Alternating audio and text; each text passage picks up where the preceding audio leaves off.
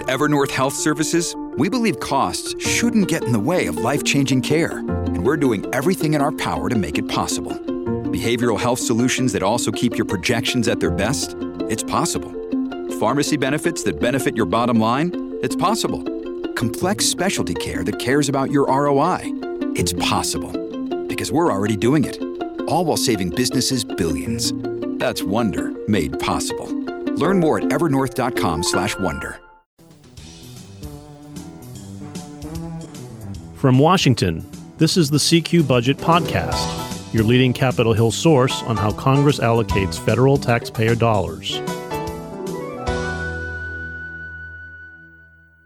I'm David Lerman, your budget tracker, and joining me this week is Peter Cohn, the tax and budget editor at CQ Roll Call. Welcome back, Pete.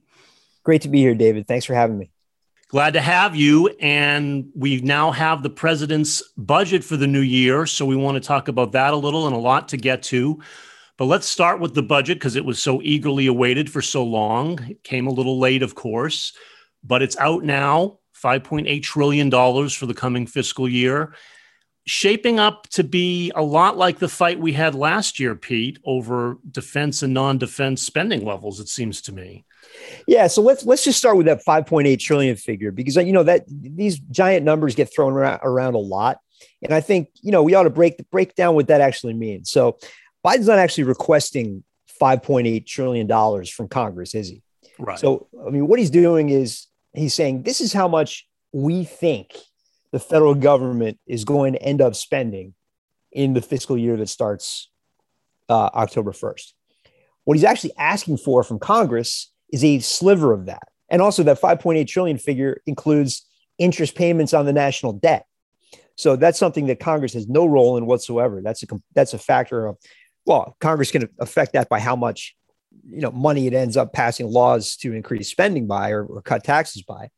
But interest payments on the debt are not something that Congress has any control over. So really, you're only talking about a sliver of that budget that's about 1.6 trillion that's that's the piece that Congress will affect during the appropriations process this year. And there may be some extra emergencies that happen throughout the course of the year, supplemental spending bills for COVID 19 response efforts or the war in Ukraine, things like that. But generally, when you're talking about that 5.8 trillion, it's really only that 1.6 and, train and change trillion that we're talking about that Congress is going to be dealing with during the appropriations process this year. Right, which shows how much entitlements like Social Security and Medicare and Medicaid really matter. That's the bulk of the budget. But you're right, it's the 1.6 trillion we're going to focus on because that's what Congress is going to be divvying it up uh, in coming months. And it's that piece of the pie, Pete, that seems like it's going to be a, another partisan clash, just as we had last year, because Republicans are already up in arms here over Biden's request for defense spending versus non defense spending. There's a big mismatch yet again. Yeah, the defense hawks are basically saying that given the, the situation we find ourselves in, in the global environment uh, with some very rough neighborhoods and competitors like China who are really beefing up their military spending, and of course, Vladimir Putin's adventurism in, in Ukraine and elsewhere, that we really ought to have defense spending that's above the rate of, of inflation. Actually, they're calling for they want five percent increase above inflation. Now, you know, inflation is where it is today. It's you know six percent, maybe closer to five percent if you back out food and energy costs. But we're we're looking at substantial inflation still. We haven't gotten to the point yet where inflation is calming down. It's obviously you see that in, at you know the gas pump and all the Republican talking points leading up to the midterm elections. But in any case, for defense, it's an issue because the Pentagon can't buy as much stuff as they need. I mean, first of all, they got to pay their people, the military and civilian employees. Uh, that costs more money, especially now with inflation. And then the purchasing power is is gone basically. So even with the Biden budget's four percent increase for for the military, their inflation estimates were written back in November. Uh, and, and, even then, there was a question about whether or not 2.5% inflation in fiscal 2023 was going to end up being realistic. And today, from where we're sitting, it really doesn't look like it's going to be realistic. You know, I mean, the ex- investors' expectations of inflation for the next five years are north of three percent right now. So we think it'll come down. I mean, you know, most economists agreed inflation will come down in the next few years, but whether it gets down enough to make a 4% increase for de- the defense budget acceptable to Republicans, it certainly doesn't appear that way. So it looks like a replay of last year where uh, Biden came out with a 2%, less than 2% increase for defense and a 16% increase for non defense. This year, he's come out with a 4% increase for defense and 14% increase for non defense when you count all the bells and whistles that don't get included necessarily in, in what they call the, the base budget. So, anyway, you know, it was a fairly predictable response from the Republicans. But what they've said, and the Democrats too, the, the leadership of the committees, the appropriations committees have said, let's figure this out early this year, this time, instead of waiting until practically five months past the end of the fiscal year to figure out what those numbers are going to be. Let's let's cut to the chase and get that out of the way now, because we know that if the Democrats just move forward with a but with spending bills that adhere to those Biden levels, the four percent for defense and fourteen percent for non-defense, then we're just going to get stuck in another cycle of continuing resolutions and nobody wins in that in that type of situation. Right. Although I'm skeptical they'll move much faster than they did last year. we'll see. They're they're they're saying they want to move quickly, but we've heard that before too, and it never seems to happen. And Republicans are on the offensive, and we had budget hearings this week, Pete, where they wasted no time in attacking this this plan, as as you'd predict they would. But it does seem as though they have extra ammunition now because of the war in Ukraine putting such a focus on the military and defense spending, it gives them even added ammunition with the high inflation to argue that a 4% increase just isn't going to cut it. And they're going to demand a higher level. And so that is going to f- force Democrats into that same bargaining that, that they faced last year, which only just got resolved this month in March uh, of this year, you know, more than five months late. Yeah, it's not just Republicans. I mean, you got Democrats from who are going to have a tough time winning reelection this November. Elaine Luria from uh, Virginia. She's a Democrat who's got an extremely tight race coming up. Sure, her district, even before the the redistricting occurred and the new lines were drawn for Virginia, the Republican governor of Virginia won handily in her district. And now with redistricting, Luria's district is even less friendly to her. It, it removes, she's a Navy vet. She represented the Norfolk area. That's where she lives. That's being removed from her district. And so she came out after the budget was released and, and said, had just a blistering series of tweets on this. She just basically laid, laid down the law, said, you know, this budget, she uses, this is what she said. It sucks. you know, it sucks. That's right. what she said. And she went into detail about, I mean, she knows the Navy shipbuilding programs and everything else, you know, cold from that being the better part of her career. But it, that's just one symptom of what's going on here, which is um, the Democrats are looking at a potential wave coming at them in the midterms. And this budget is not helping in some quarters. Now, of course, Biden and the Democratic leadership have pressures coming from the other side of their caucus, which is from the left.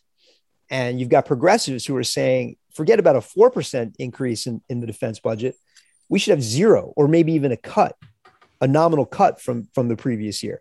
So I think that's sort of becoming more of a minority within the Democratic caucus, but it's a powerful view. I mean, that's the leadership of the progressive, the Congressional Progressive Caucus, top appropriators on the Democratic side, like Barbara Lee, who manages the foreign, all the foreign aid accounts and others on that committee. And Bernie Sanders, of course, in the Senate, who's been calling to cut the defense budget for years. So there's a sharp division within the Democratic caucus on this. And, um, you know, it's going to be very, very difficult for the Democrats to do a budget resolution this year to accommodate all these things. By law, they've got to do a budget, but they often they just ignore that requirement. There's no real penalty for ignoring doing a budget. But you know, Lindsey Graham, the ranking Republican on on the Senate Budget Committee this week, who's a real defense hawk, said you know, I think we should have a, a vote on the Senate floor. We should just vote Biden's budget up or down and see what happens. Right. So uh, the Democrats, are they going to take him up on that? Highly doubtful. you know, the, the whole vote-a-rama process to do a budget resolution, you get this unlimited series of votes potentially in the Senate. It's all a lot of gotcha stuff. But are the Democrats going to going to take the bait on that? Probably not. But it just goes to show that Biden's budget is just, you know, saying it's dead on arrival is this kind of overused cliche around DC, but it's got to go through some some significant changes to ultimately land up on his desk. Yeah, big battle ahead. And we should also talk about the tax piece of this of this budget, Pete, because he did propose this new new idea of this 20% minimum tax on multimillionaires. Is that going to fly? Is that is that going to go anywhere? If you look at what's what's happening, so they had everybody remembers Build Back Better, right? That was the big the you know the big set of signature policy initiatives of the initial, uh, uh, you know, of Biden's first budget. Of course, we got the infrastructure piece done that had bipartisan support, but then the Build Back Better part of it, which was a lot of climate change, uh, expansions of, of um, programs to help lower income households, child tax credit, things like that. All of that obviously crashed and burned when you got to the Senate and you have these moderates who are facing voters back home in a very, an extremely different environment than, say, Bernie Sanders is in Vermont. You've got Kyrsten Sinema in Arizona, Joe Manchin in West Virginia.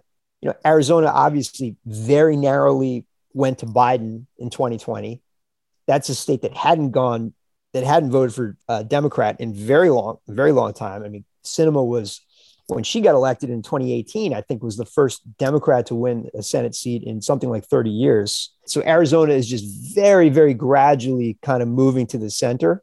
And West Virginia, um, forget about it. I mean, Trump won by 40 points twice, practically. Right.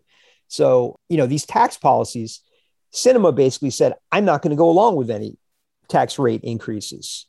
She accepted some tax changes at the very top of the income scale these surcharges on people making more than you know 10 million dollars and things like that. But you know broad-based rate increases. Now you know and this billionaires tax is well i mean they're calling it a billionaires minimum income tax but it really affects households with more than 100 million in income. Last year Manchin basically said he thinks everybody ought to pay their fair share of taxes and he wants to raise those tax rates as well but he wasn't a fan of going after a select group of, of very wealthy, very, very well off individuals. And more recently, he said, because this new plan, it goes after those illiquid assets, or in some cases, liquid assets that very, very wealthy people have, like stocks that are, have big gains on paper, but haven't been sold yet. I mean, we've never in this country, we've never taxed unsold assets like that. It, it just in very very limited ways we've we've gone after that kind of of uh, those kinds of assets. So it's really hard to see how that passes in this environment where they're still struggling just to get the build back better piece of this off the ground. There may be a compromise there that could include many of the tax provisions that passed through the house last year and you know because Sinema signed off on those. So you can do that stuff but to go further now and go at, and and do these more, you know, some of these new sweeping things that Biden just proposed, it's going to be extremely difficult to get that done. It would seem unlikely, and that new tax seems does seem extremely complicated to try to administer. There's already been warnings to that effect from some tax analysts.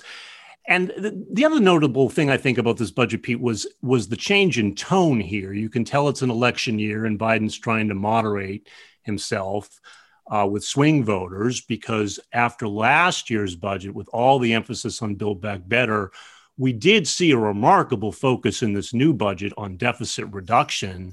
The Biden administration went to went to great lengths to say how much they're cutting the deficit because all this pandemic spending is coming to an end and that they're promising a trillion dollars worth of deficit savings over the coming decade.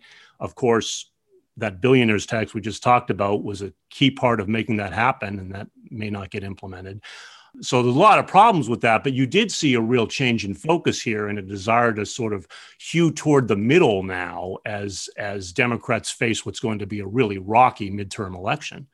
Yeah, I mean, well, there's a lot of there's a lot of buyer's remorse over what in the Democratic Party about what they bought last year. Now, in, you know, in a sense, they're campaigning on, on a lot of these things on the infrastructure law that, that it passed, which was not actually hugely expensive in the long term because a lot of that was was offset. But the you know the the relief package they passed early on, that there's an argument to be made that you know that really did get the economy out of a deep COVID nineteen recession, but there's a lot of evidence that it really did stoke the inflation that we're seeing right now. I mean, fourteen hundred dollar checks on top of previous rounds of checks and various other benefits. I mean, let's not forget that the only reason they did $1,400 checks last March was because Donald Trump around Christmas 2020 came out and said that's what he wanted. Yeah. So the Democrats immediately thought, well, gee, we've we've got these uh, special elections coming up in Georgia in January of 2021 that's going to decide the Senate. We better match this, or uh, we're going to, you know, we, those seats in Georgia might be in trouble. So they ended up doing that, and I think I, you know, I'm not going to sit here. I'm not an economist. I'm not going to sit here and say that those voices are 100% correct. But I think there's at least an anecdotal argument to be made that showering the American people with that much money had something to do with stoking the, the demand for goods and services that we're seeing today that's driven inflation up to 40 year highs which Larry Summers did warn about, the former Clinton Treasury Secretary, a Democrat, did warn them yeah. about early on that he that he felt that that relief package was a little too much and was going to stoke inflation. We there's a there's a counter argument to be made that the Build Back Better stuff is not necessarily going to stoke the kind of inflation that we've had in the past, but still, it's more spending. Child tax credit is monthly checks to people. You know, there are a lot of other things that don't get started for many years, and that you know are not going to. It's not going to put immediately put money more money in consumers' pockets, but it's a sense that if you're blowing out the deficit the treasury is going to have to issue more debt. And you know you're going to need more dollars to purchase that debt. The dollar ends up being devalued.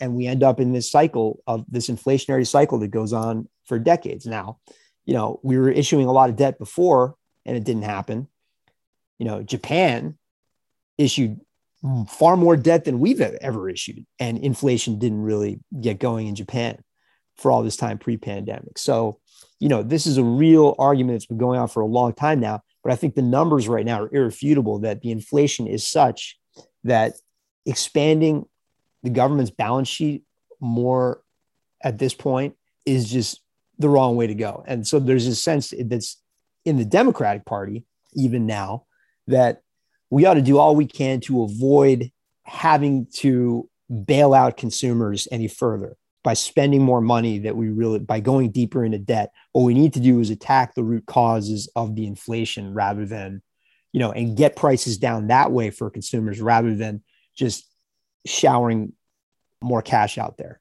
right and which is why i think the white house was has been stressing that any build back better initiative now would have to be deficit neutral in their budget yeah, it's why you know with gas prices, for instance, it's why you know it, it's sort of a, a, divergence here. I mean, they still may end up trying to do something like this, but they're talking about you know sending a new round of checks out to people to offset the higher gas prices that we that we've seen.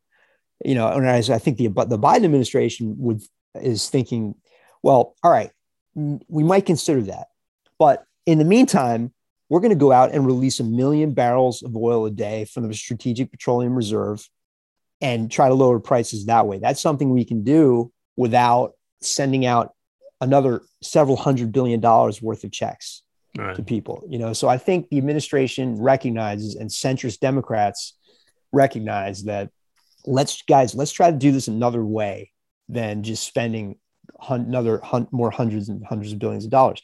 Now, you know, there's talk about we can we can do consumer rebates and pay for it by taxing the oil companies to pay for it. But you know, we know that's not going to get through the Senate because it's not going to get 60 votes.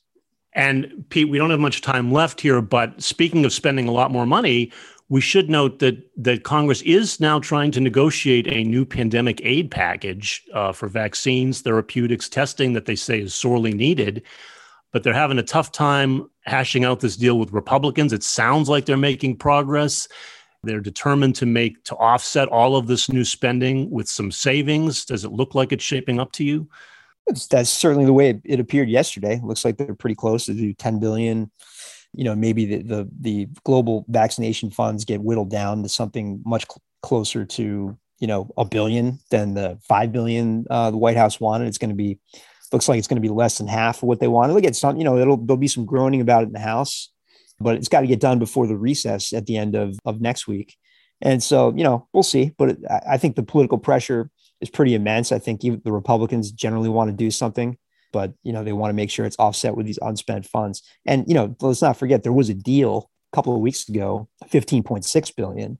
I mean, that was basically locked in until they figured out that this $7 billion for these states that uh, have not yet received their second tranche of aid under the last year's relief package because they had lower unemployment rates. So they weren't kind of first in line for the money, but they were going to carve that money, money out. And so I think there's a lot of um, surprise and consternation that that piece of it didn't get done. So as a result, we're talking about 10 billion versus, you know, almost 16 billion and the White House wanted 22 and a half billion, we should say. So this is this is less than half of what the White House is requesting.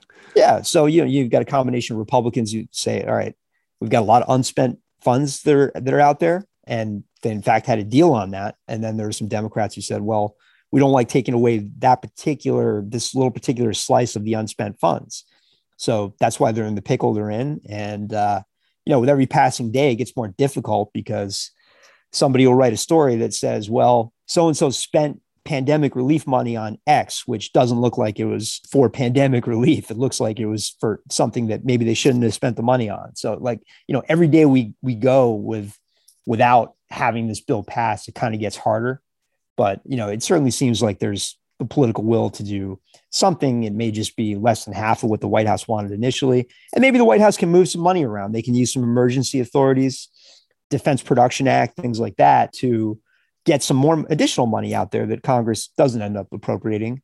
And then, of course, there's you know there, will be other opportunities, other legislation that comes up down the road where they might be able to to fill in some gaps. So we'll see if they get that done next week before their April break. And we will follow it all for you. But that's all the time we have for now. Thank you all again for listening. And we'll be back next week.